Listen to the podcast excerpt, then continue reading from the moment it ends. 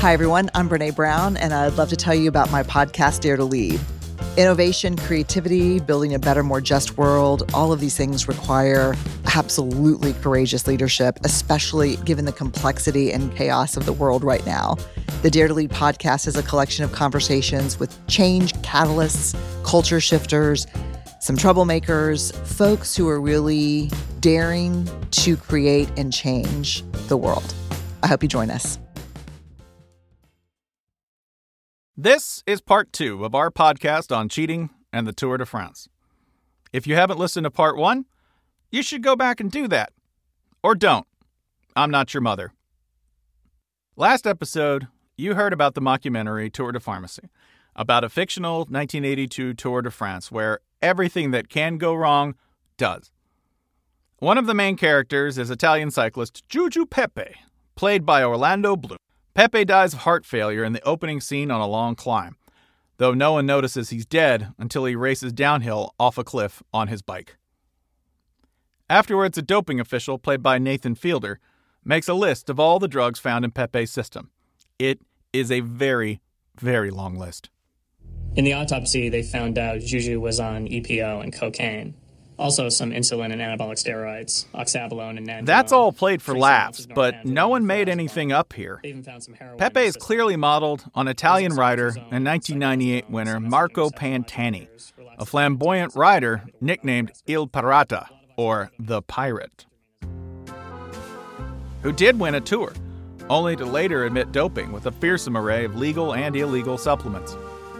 Juju Pepe's farcical death on the slopes of the tour, and the stress and amateur chemistry behind it, is also ripped straight from the history of the tour, and not even the recent tour. From the start, the Tour de France pushed riders to extreme measures in order to compete, from taking rat poison to dull the pain of the race, to instances of outright, flagrant cheating.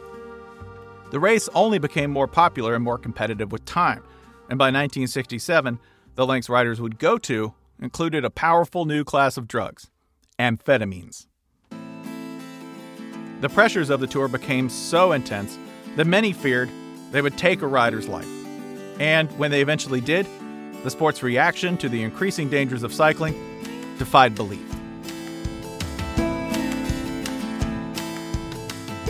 From SB Nation and the Vox Media Podcast Network, I'm Spencer Hall. And this is It Seems Smart, a podcast about those who push, bend, and sometimes break the rules of sports, and what happens afterwards. The first story today, Tom Simpson and the limits of speed.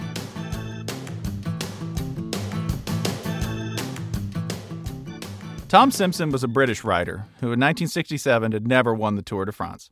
Chris Fontecchio of SB Nation's Podium Cafe says Simpson was one of those riders who enjoyed success in cycling elsewhere. He had finished sixth in the Tour de France in 1962, but he was a rider whose notoriety went way beyond the kind of also ran at the Tour position because, first of all, he was British, and there were very few British riders in prominent positions in cycling at that time. And of course, Britain's a big country with lots of people who would be interested in watching. And he had won the World Championship road race in 1965, so which is a really exalted accomplishment for any cyclist. The tour was not Simpson's first priority, but he wasn't doing it on a lark either, and no one took him lightly. He'd worn the leader's yellow jersey for a stage of the tour in 1962. But otherwise, Simpson found glory elsewhere in shorter races like the Tour de Flanders and the road race from Milan to Sanremo in Italy, for example. He'd been a champion most other places a cyclist would want to win, just not the Tour. He was definitely taken seriously, and throughout the 67 Tour, he was attempting to ride with the best climbers. Leading up to the 1967 Tour, Simpson had more than a few different pressures building up around him. Cycling historian Peter Cossins says one of those was financial pressure. He'd just taken on a mortgage on a house in Ghent where he lived, and he needed money. He needed money to kind of sustain his lifestyle, and in order to do that, he needed to finish well up in the Tour de France. For a rider approaching the age of 30, The need to make as much money in cycling before impending retirement was pressing. And so was the pressure of being a champion-grade rider who never really impressed at the Tour, and being the only real contender from Great Britain. It's Fontecchio again. So I would think that between him being a rider of that magnitude, having an entire nation of cycling fans more or less united behind him, as opposed to France, where the great cycling fans of France had all sorts of different riders that they would be interested in. And, you know, nearing the end of his career at a time when people didn't make a lot of money in cycling was probably all adding to the pressure of the Tour de France. Simpson didn't have a backup plan. Like many cyclists, Simpson was working class. He came from coal mining country in England. Cycling had to work for Simpson, or he'd be back delivering groceries with two kids and a new mortgage to pay. In short, Simpson was under serious strain from the start going into the 1967 Tour. So, like a lot of other riders on the Tour, he took amphetamines to compete. Amphetamines, prescription-strength stimulants, became popular with riders after World War II. According to Peter Cossins, a lot of those drugs were army surplus. Armies on all sides made massive numbers of amphetamines for soldiers so that they could fight for kind of over long periods. Riders took the same pills that fueled soldiers during wartime and put them to work on the roads. It wasn't the safest bet, but remember, some riders were already stacking up a horrifying array of drugs in their systems just to get through the Tour already. So, I mean, it was things like arsenic, cyanide, nitroglycerine. I mean, these are obviously pretty frightening substances to be playing around with, and riders did kind of fall foul of it in quite serious ways. I mean, including death, unfortunately, in some cases. But if you took it in quite a small dose, I guess maybe taking something like arsenic was seen as a way of deadening pain, of deadening muscle pain, or I don't know, aching joints, whatever it might be. Compared to old standbys like rat poison, nitroglycerin, and cocaine, prescription amphetamines made in a lab probably seemed almost like a safe choice. They weren't when paired with everything else, though, which riders tended to do when the Tour became desperate enough. There was no testing at that point for riders, no data to confirm which riders were taking amphetamines during races. Fontecchio says we have to rely on other evidence, the riders openly admitting it was happening. What we have is anecdotal evidence about amphetamine use across the peloton, but you have people like Jacques Anquetil stating openly that he thinks 2/3 of the riders are taking amphetamines. You had Fausto Coppi, one of the most famous riders in all of history and the winner of the Tour de France in 1949 and 1952, saying that riders who deny amphetamine use are not worth talking to about the subject. Translated, everyone was doing it in the attempt to remain competitive in the especially desperate environment of the Tour de France. And on Mont Ventoux, one of the Tour's most desperate stages, the 1967 Tour de France would become a matter of life or death for Tom Simpson. Simpson's plan at the 1967 Tour was extremely specific. He wanted to compete for a win in 2 or 3 crucial stages and finish high enough in the overall standings to consider it a success. One of those stages he targeted was Mont Ventoux, not the biggest mountain stage in the Tour, but still a grueling ride, once described by Australian rider Russell Mockridge as, quote, a giant, smoldering, 6,000-foot-high slag heap, unquote. Fontecchio says Mont Ventoux is singular among the mountain stages of the Tour. Mont Ventoux is unique from climbs in the Tour de France in that it is just a steady gradient that goes on for a long, long time. A lot of the notable climbs in the Tour de France will be broken up a little bit, or they won't go on for quite as long. The upper part of the climb is treeless and offers no shade from the blistering summer sun. The wind blows right in riders' faces the whole time. The heat can be merciless despite the altitude. Ventoux is a steady, mean kind of torture.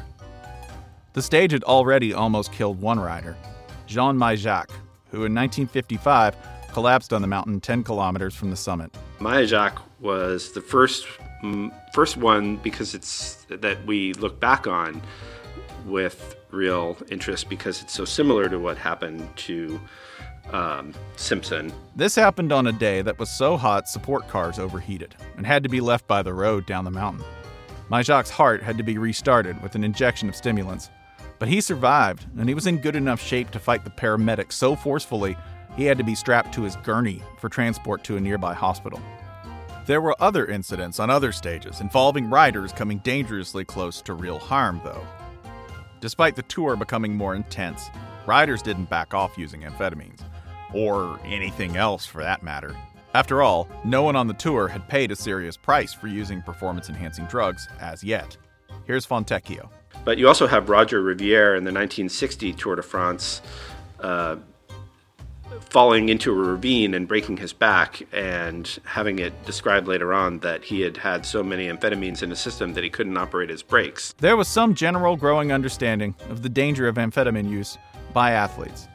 But as for the Tour de France and the riders in the peloton? There were some tests begun in 1966 for amphetamines, but, you know, clearly by 1967, still not all that much was happening.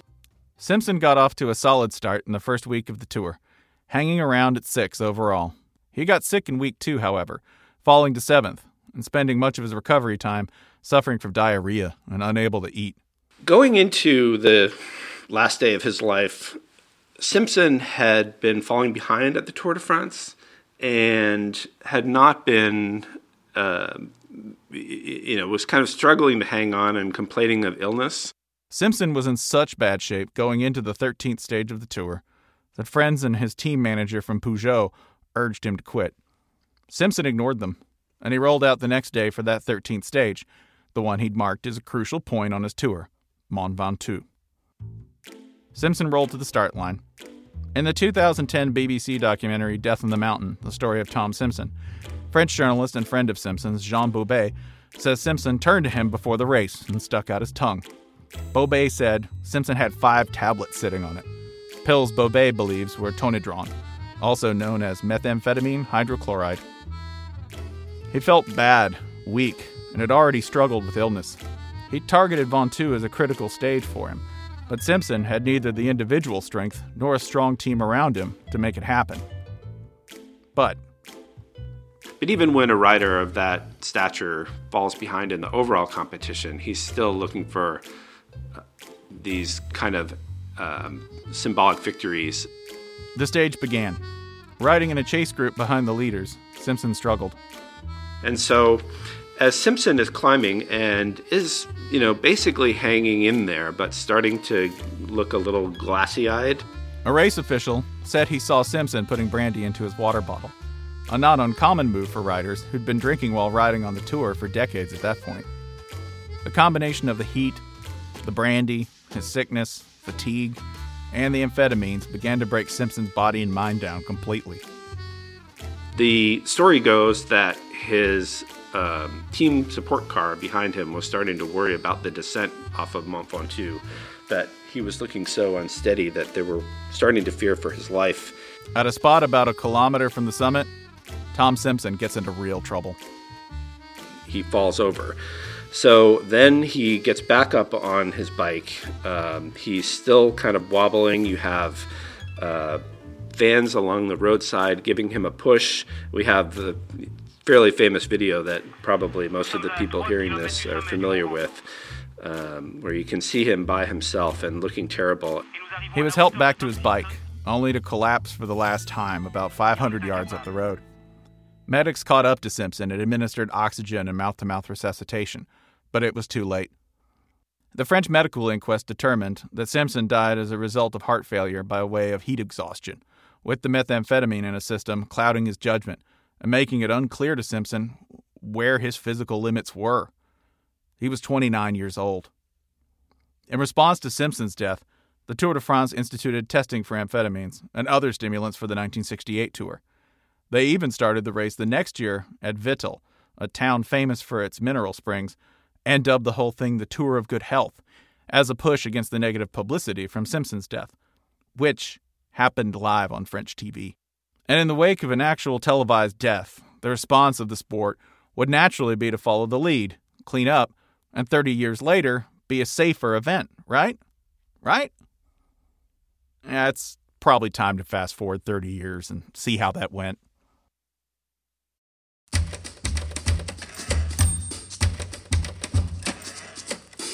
Our second story, the Festina scandal. Say it with me. Erythropoietin.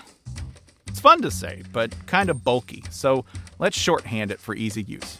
EPO, or EPO, if you like nicknames. Fontecchio says EPO was something of interest for cyclists from the start. This was a great breakthrough in the 1980s when it was first created for people who suffer from the effects of cancer or from cancer treatments like chemo and radiation or kidney disease, irritable bowel system, all sorts of things that lead people to suffer from anemia. That became very interesting to endurance athletes and particularly cyclists. Without getting too far into the scientific weeds here, EPO is this: a chemical produced by the body signaling for more red blood cell production from bone marrow. The more red blood cells someone has, the more oxygen they're going to have in their blood, and the more aerobic work they're going to be able to do. And the minute someone figured out how to make EPO in a lab, well, then it was only a matter of time before it ended up in some athlete's body, especially an athlete who needed superhuman aerobic endurance over a long span of time. Fontecchio again. Essentially, cyclists are just able to reproduce more oxygen and just extend their efforts, those extreme efforts that they need, but also extend the endurance of their more baseline efforts in a race and recover better the next day as well. EPO could increase the amount of red blood cells in a rider's blood. If testing was a concern, the rider's blood, or blood compatible with the rider's blood type, could be put back in the rider between stages via transfusion, or before races, or whenever the riders could get it. In short, competitors on the Tour de France had figured out a way to ride strong and recover faster throughout the entire grueling race. There's no documented moment when one rider starts blood doping, but once it happens fast and all over the place. We start to see EPO in the peloton really almost overnight in 1992. You have it starts to come up in 1991, but there are a lot of people like Greg LeMond, who will tell you, and other Edwig van Hooijdonk, who had won the Tour of Flanders and was a young classic star at that time, who will just say, by 1992, the speed of the peloton had changed. And so from that sort of observational evidence, that's when EPO had fully arrived and become widespread. In the EPO era, average stage times decreased and speeds noticeably increased. There's actually a steep little slope climbing upwards on any graph of overall speeds on the Tour, and it spikes from 1990 to 2000 or so, and declines steeply after that, around when anti-doping rules and some testing was implemented at the Tour. The individual case most know at the peak of the EPO era is undoubtedly Lance Armstrong. Armstrong had 7 Tour titles stripped from him after he confessed to using EPO and doping throughout his career at the Tour. But the team with the most dramatic case, it has to be Team Festina at the 1998 Tour. Lance Armstrong never got caught at the border with an entire private pharmacy. He never had the police raid his hotel in the middle of the night, and he never got his entire team booted from the race, setting off a chain of events that nearly canceled the entire Tour de France. Lance Armstrong retroactively scandalized the Tour de France, but Festina? Team Festina did that live, in real time, as the whole cycling world watched. Peter Cossins says it started with a border stop. Willy Voet was stopped on the frontier between Belgium and France. Voet was a soigneur, a helper for a team of cyclists. The team in this case, Team Festina, sponsored by a Spanish watchmaker and based in France. Festina had an impressive stable of riders, including former world champion Laurent Brochard and Richard Varang, a vicious climber in the mountains and a local fan favorite. Willy Voet was making a delivery for Team Festina. No one is sure who, but someone who knew what Voet was moving didn't want it to arrive. Somebody had tipped off the police that he was going to be carrying something that he shouldn't have. Anyway, they stopped Willy Voet's car and had a look in the boot, and there was just a kind of almost a complete armoury of doping products in there. When Voet was stopped on July 8, 1998, 3 days before the start of the 1998 tour, customs officials searched his car and found a whole lot of help inside. Voet wasn't just found with the usual suspects, amphetamines, narcotics, and steroids. All standard issue on the ban list since the reforms of the late 1960s and 70s.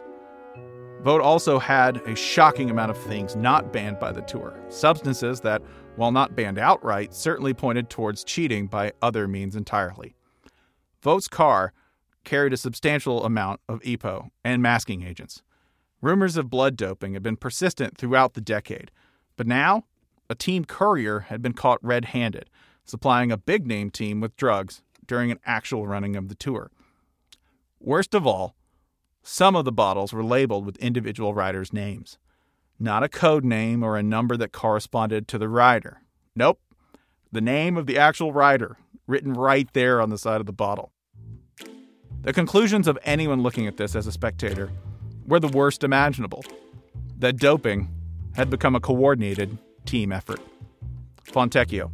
It's pretty hard to not deny at that point that this was a systematic system of doping. I think maybe, and this is speculation on my part, but one change from the capture of Willy Voet and all of these substances is that to the extent anybody thought that doping was riders kind of individually cheating the system, this was proof that teams created doping systems to make sure that all of their riders are taking all of these products. Oh, did I mention?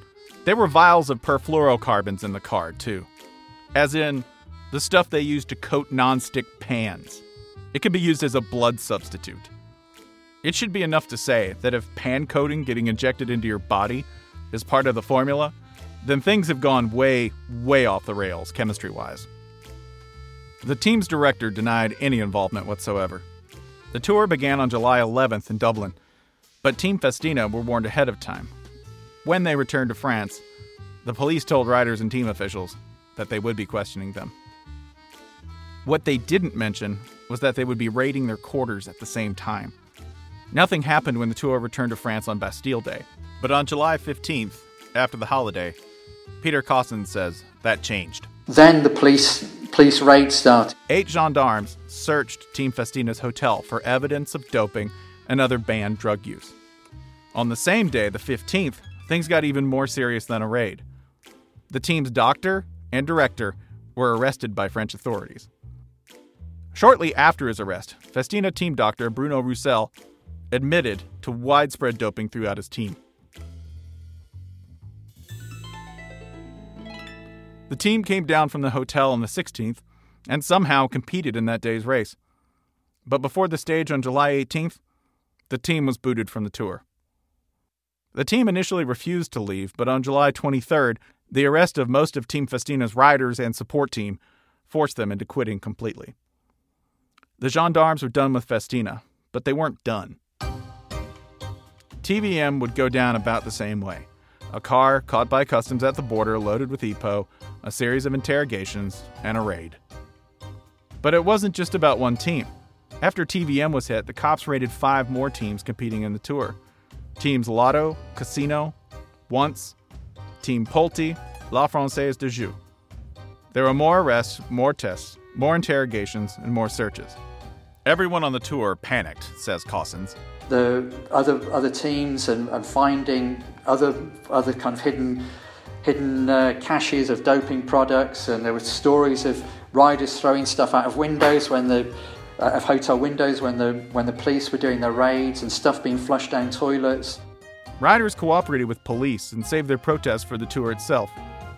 Feeling like they were being treated like criminals, the riders demonstrated by staging a tour slowdown for a day, as well as letting grievances fly in the press about being singled out for practices that everyone may have been doing.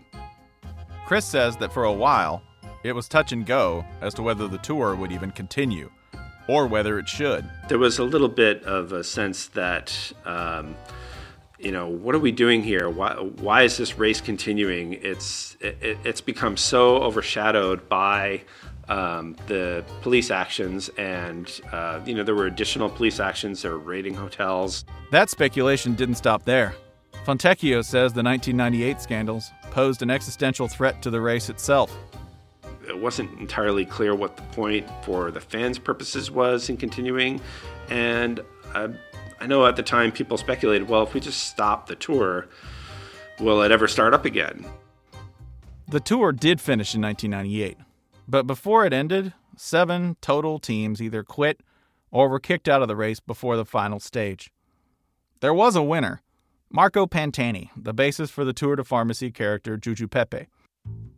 He ended up wearing the yellow jersey into Paris on the final stage. Pantani did not fail a blood doping test during the race, but a 2013 French Senate Commission report found that blood samples taken from Pantani in 1998 did test positive for EPO. If the Tour retroactively disqualified Pantani, that would make second-place finisher Jan Ulrich the winner.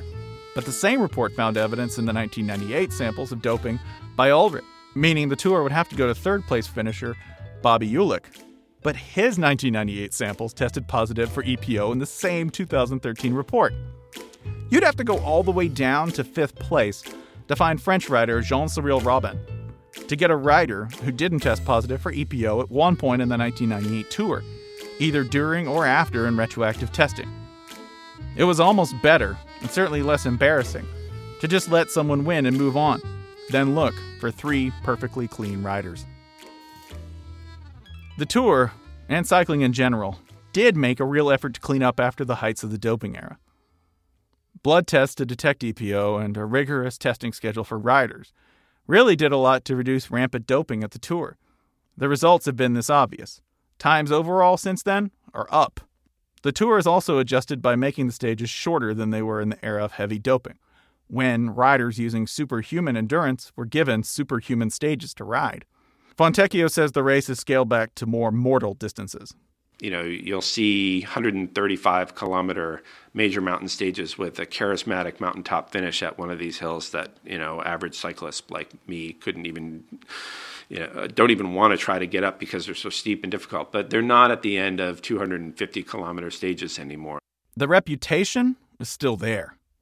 After all, the Tour de Pharmacy doesn't get made as recently as 2017 if people still don't think of the Tour de France as a den of pharmaceutical iniquities and cutthroat competition by emaciated men in spandex. It's also fair to say that the Tour as an institution earned that. That's what all these stories are about, after all. A nearly impossible physical trial where its contestants are given every reason to try anything to survive, much less win. But at the same time, Chris Fontecchio thinks a lot of the Tour's reputation is a matter of short-term memory.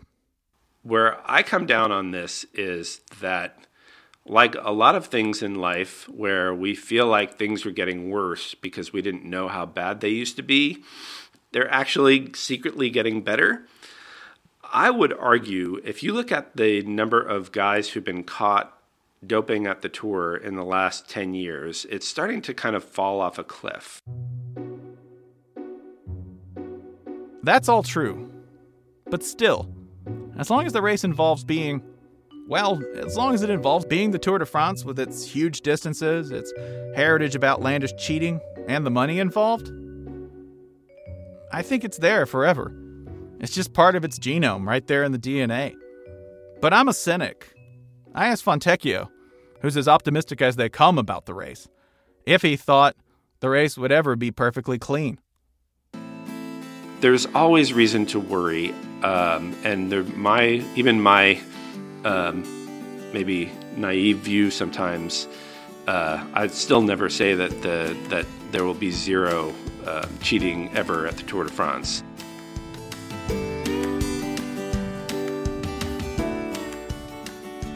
Jonathan Hirsch is our show's producer. Nishat Kurwa is Vox Media's executive producer of audio.